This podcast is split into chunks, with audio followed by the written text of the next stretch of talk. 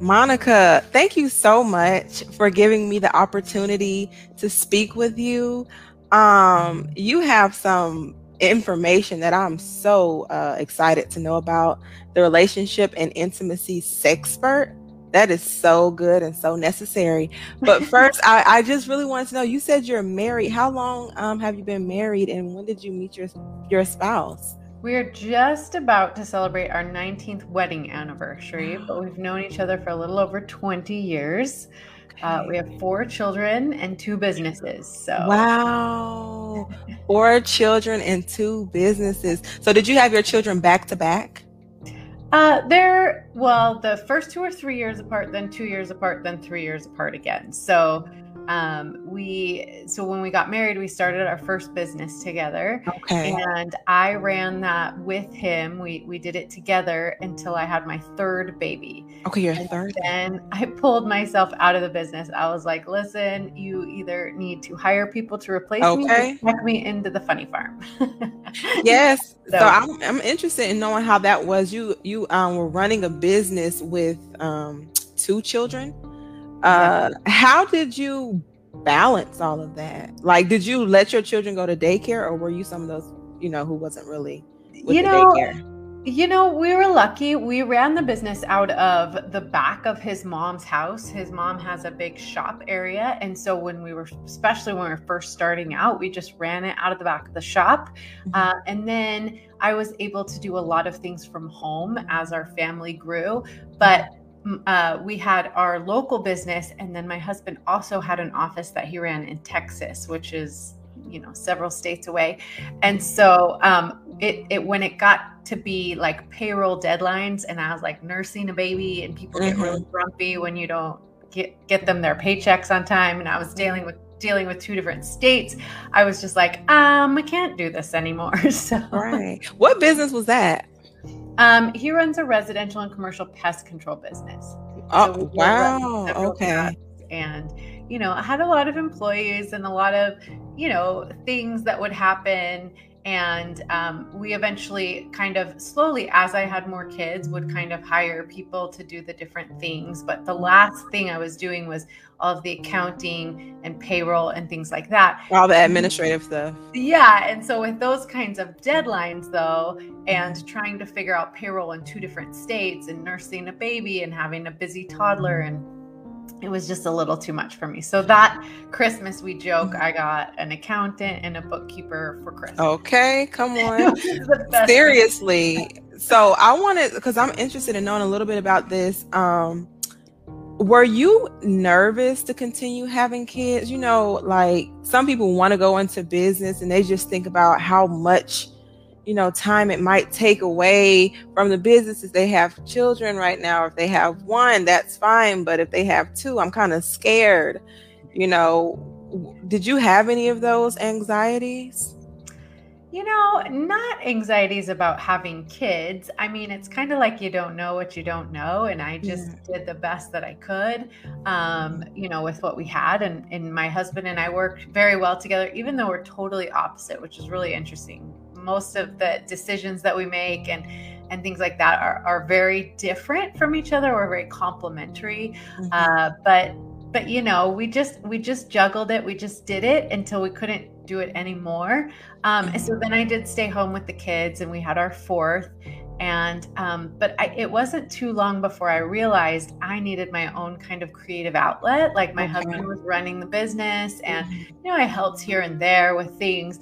Um, but i, I kind of wanted my own thing. And so i started this little crafting boutique from my house. It was kind of like when my kids were napping or or asleep. And it was just something I could do with my hands and use my creativity that grew into a big business that I eventually sold. Wow. But we did learn how to juggle, you know, businesses and mm-hmm. kids and family life and all of the messy in between. We learned some very hard lessons during that period of time. Don't get me wrong.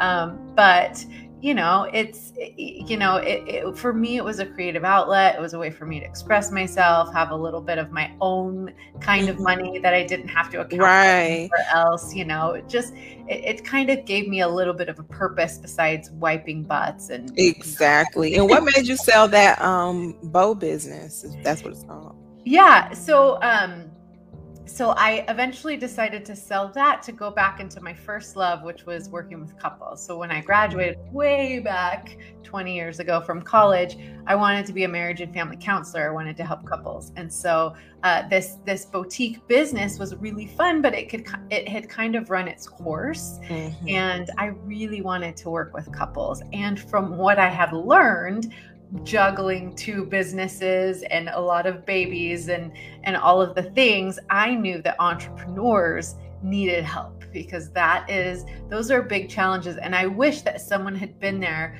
kind of in the beginning times to help me realize like you know you've got to prioritize each other first and then right. your kids and then your business right and like right. those are the things that i learned and that's what i coach couples today so Wow. Um, so that's very interesting. So since you're a relationship and intimacy expert, do you um, consider yourself to have a successful marriage?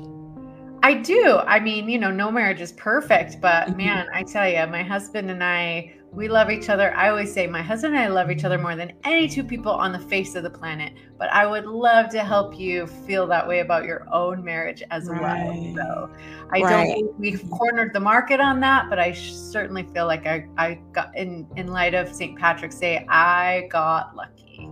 Oh, that's good, right? what do you think um in your um marriage, what was one of the hardest um things that you had to overcome? You know, for me, it was, you know, kind of my the the issues and baggage that I brought into the marriage, which was a okay. lot of abandonment. I uh, you know, I always felt like the bottom was about to drop out. And so a mm. lot of my kind of wounds and my baggage had to do with I just felt like he was going to up and leave at some point, right? Mm. It was and it was like a lot of me learning that I couldn't control all of the factors, right? So you can imagine with all these little babies and businesses, and I couldn't control everything. And so it was a lot of me letting go of control and kind of facing my fear that, you know, having the perfect life, you know, I wanted to I wanted to have the perfect life and I wanted to be in control of all of that. So it's kind of like letting go, giving it up to God, and just recognizing that this is my story. My husband and I get to write our love story however we want. And my story doesn't have to be my parents' story or my grandparents' story. Um, and so those were a lot of the the challenges that we kind of overcame together. That's really good. Um, so it's a it when you started, you were dealing with abandonment issues and you were able to get over that and as a relationship uh, coach therapist counselor marriage counselor um, have you seen that a lot with the women or even men that you work with that they have abandonment issues well, I think everybody comes into the marriage with some kind of wounding, right? So, no mm-hmm. matter who you are, no matter how perfectly you grew up, there's some sort of wounding that came from either your upbringing or from past relationships. And so abandonment is a big one. You know these these underlying um, fear of rejection is a big one. Um, there's all kinds of trauma and wounds but but we all have them. Like that's right. part of our development and growing up and learning um, how to kind of overcome the, this wounding that we got in our childhood. Everybody has it, right? Right. And so the thing that I love working through with couples is recognizing the negative patterns of interaction that they've created in their relationship so there's mm-hmm. Uh, when you when there's wounds and triggers we we create these patterns of interaction that we get stuck in as couples. So typically the the big three are kind of this attack attack pattern attack withdraw pattern or withdraw withdraw. Those are the three big ones.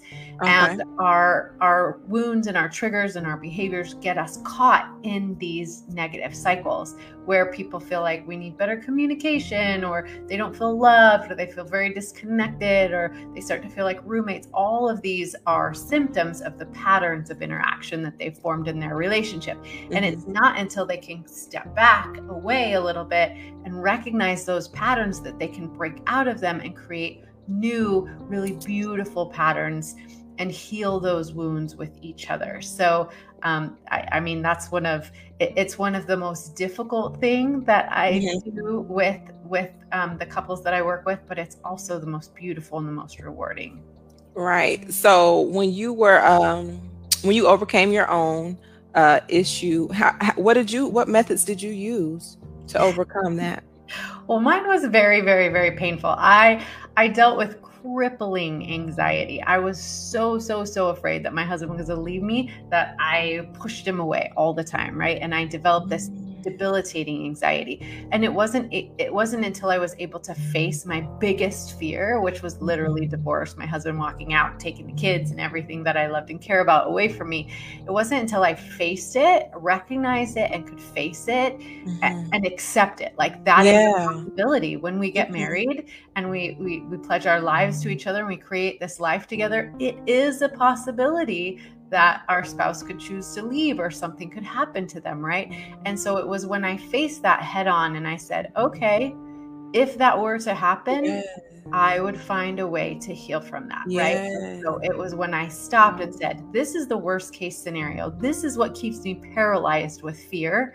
And even if this were to happen, I could keep going. And it was like this long process of healing that really allowed me to go on and be like, I'm not afraid of this anymore. This could happen, but it's not going to. And so I just live my life in the best way that I possibly can. That is so good because in that moment, you took responsibility that it was you who was the issue a lot of people, if they're thinking that um, my husband might, they'll be blaming them. Are you doing something? It's not mm-hmm. them. And, yeah. and and and when we're able to face that fear, we're free. Yes, we're free, and that's and I believe a lot of people struggle with that. Is he going to leave me? Is and the thing is, what if he does? That's not your source that's not where your identity lies. And sometimes i think people get into relationships because they want their because that's where their identity lies. They have said this is what's going to make my life better. And it become idolatry. So uh, i believe that you set your yourself free from idolizing um marriage you know, from idolizing marriage and, and idolizing maybe even your husband. And uh, that idolatry is what traps us. And um, the fact that you were able to face it, what if? And that's some sometimes that's my prayer. I say, you know, we think about people who we love. Um, we we don't want them to die. That's we know everyone's going to die or leave um one day. And then we're like oh god please protect them. But what if it's their time? You know we pray for protection but the real prayer is give me peace for when or if this does happen. Because i can't control everything. So give me peace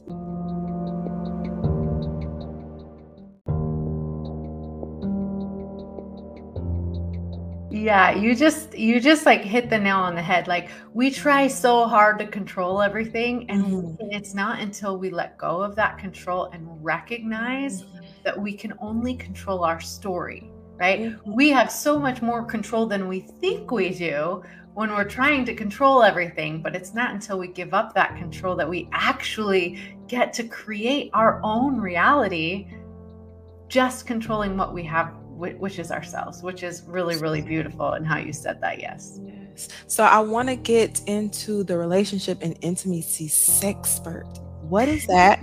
how did you know? How did you even know how to become an intimacy sexpert? That sounds good. Sounds so I, you know, I'm obsessed with marriage, right? And strong relationships. And one of the most important aspects, and the only thing that separates your marriage relationship from any other relationship, is that sexual intimacy, right? And so, so many couples struggle with that because, you know, I can be really intimate with you because you're my friend and intimate with my kids. But the only thing that separates those relationships from the one I have with my husband is this physical intimacy that we get to like partake in together, right? And so many marriages struggle with that aspect of their relationship. And so they become roommates or they become, you know enemies or or or their marriage falls apart right so the, like those are kind of the choices if you don't embrace that sexual aspect of your relationship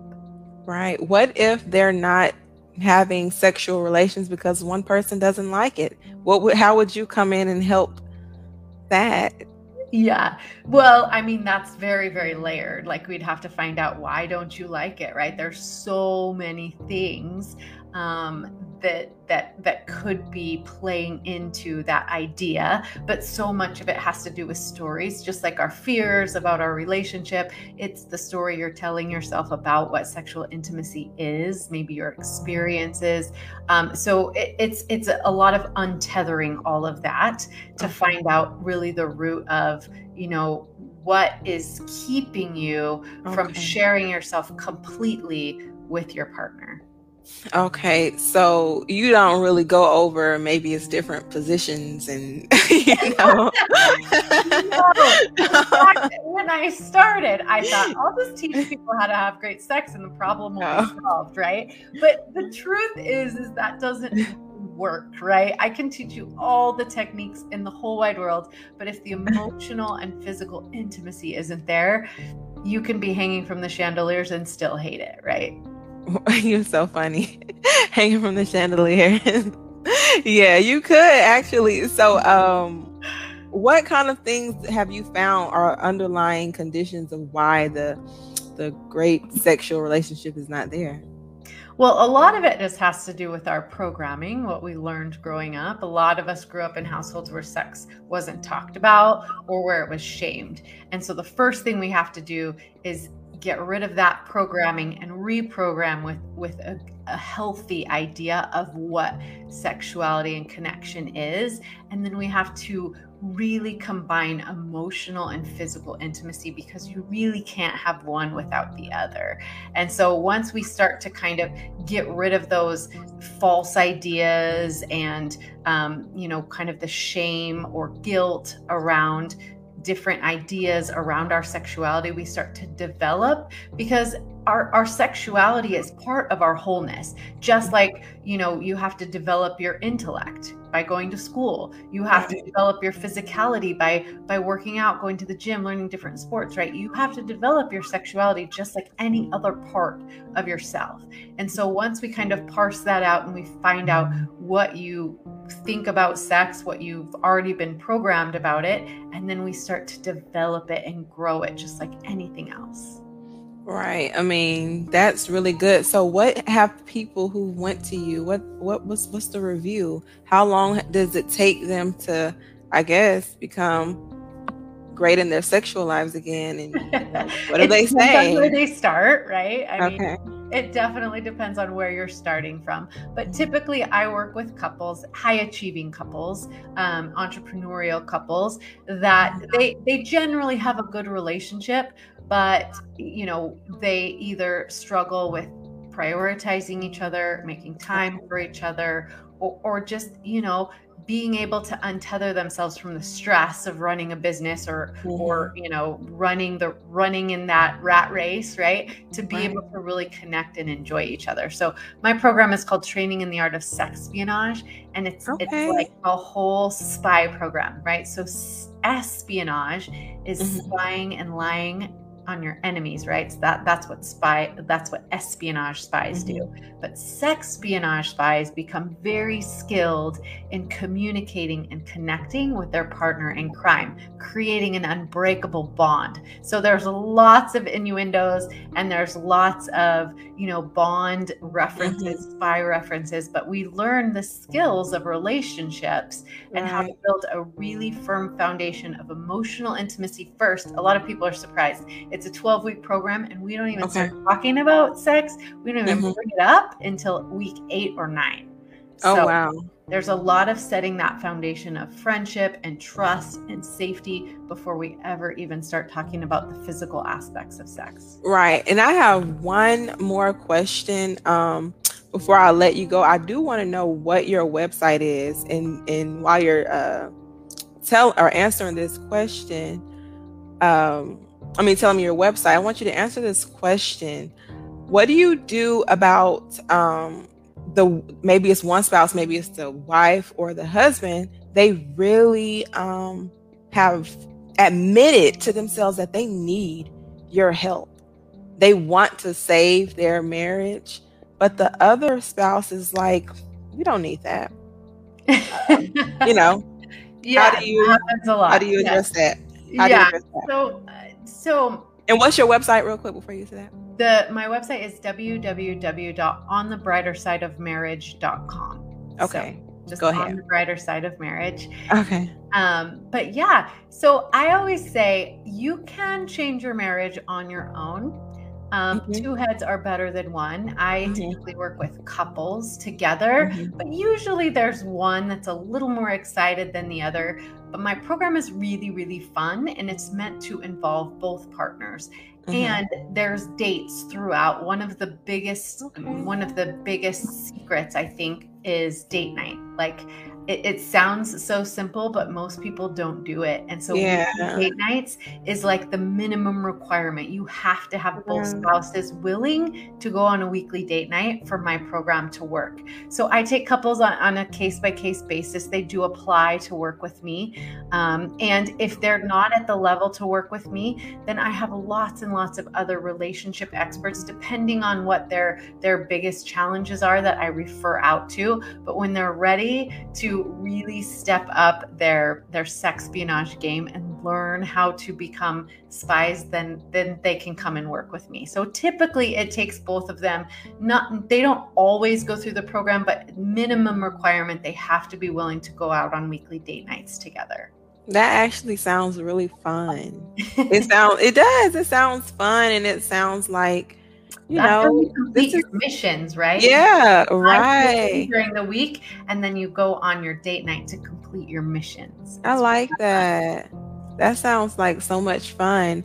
Um, you know, sex espionage. How like how would how would even anybody know that this is an option because this is like creative um therapy.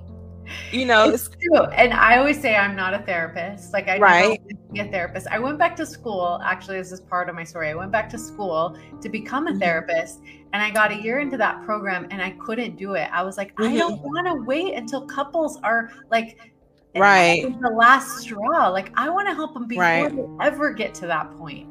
Um, and so, so it's definitely not therapy, but it is a lot of Mhm. skills, a right. of coaching, Mhm. um, and it's it's just i mean it's it's couples who know that by investing in their relationship okay. investing in themselves that they will improve all the other aspects of their life Right. they will become better parents they will become better business owners they will Mhm. become better people in general because that relationship is really you know the the flow point of everything else. Right, it is. It is. And that is that what you like when you said you only work with high achieving couples.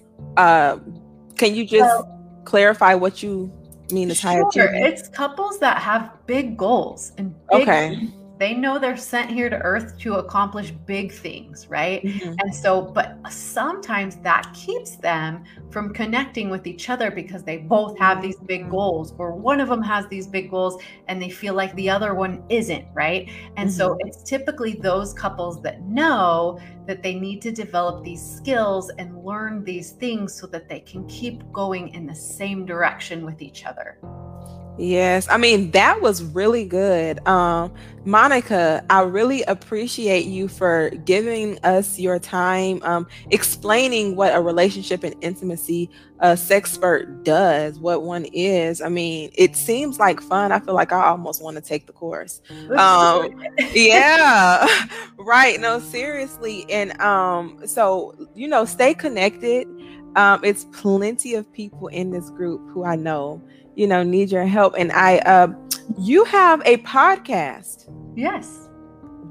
It's called On the Brighter Side Marriage for Entrepreneurs. So, on the podcast, I typically um, I either interview high achieving couples who have learned different lessons as they juggle marriage, family life, and entrepreneurship, or um, experts that come in and talk about different aspects of, or, or, or I'll teach about different aspects of how to juggle and manage those things because it's hard, right? We, it's, and the easiest thing is to leave the marriage for last right because mm-hmm. our when we're when we own a business our clients and our customers they pay us so we show yeah. up our kids they can't wipe their own butts or make their own food yeah. or drive themselves places so we show up for them because they need us and our spouses often get left to last so we flip those things we teach wow. we teach entrepreneurs how to prioritize their marriage so that everything else gets better. That is so needed and that is so good.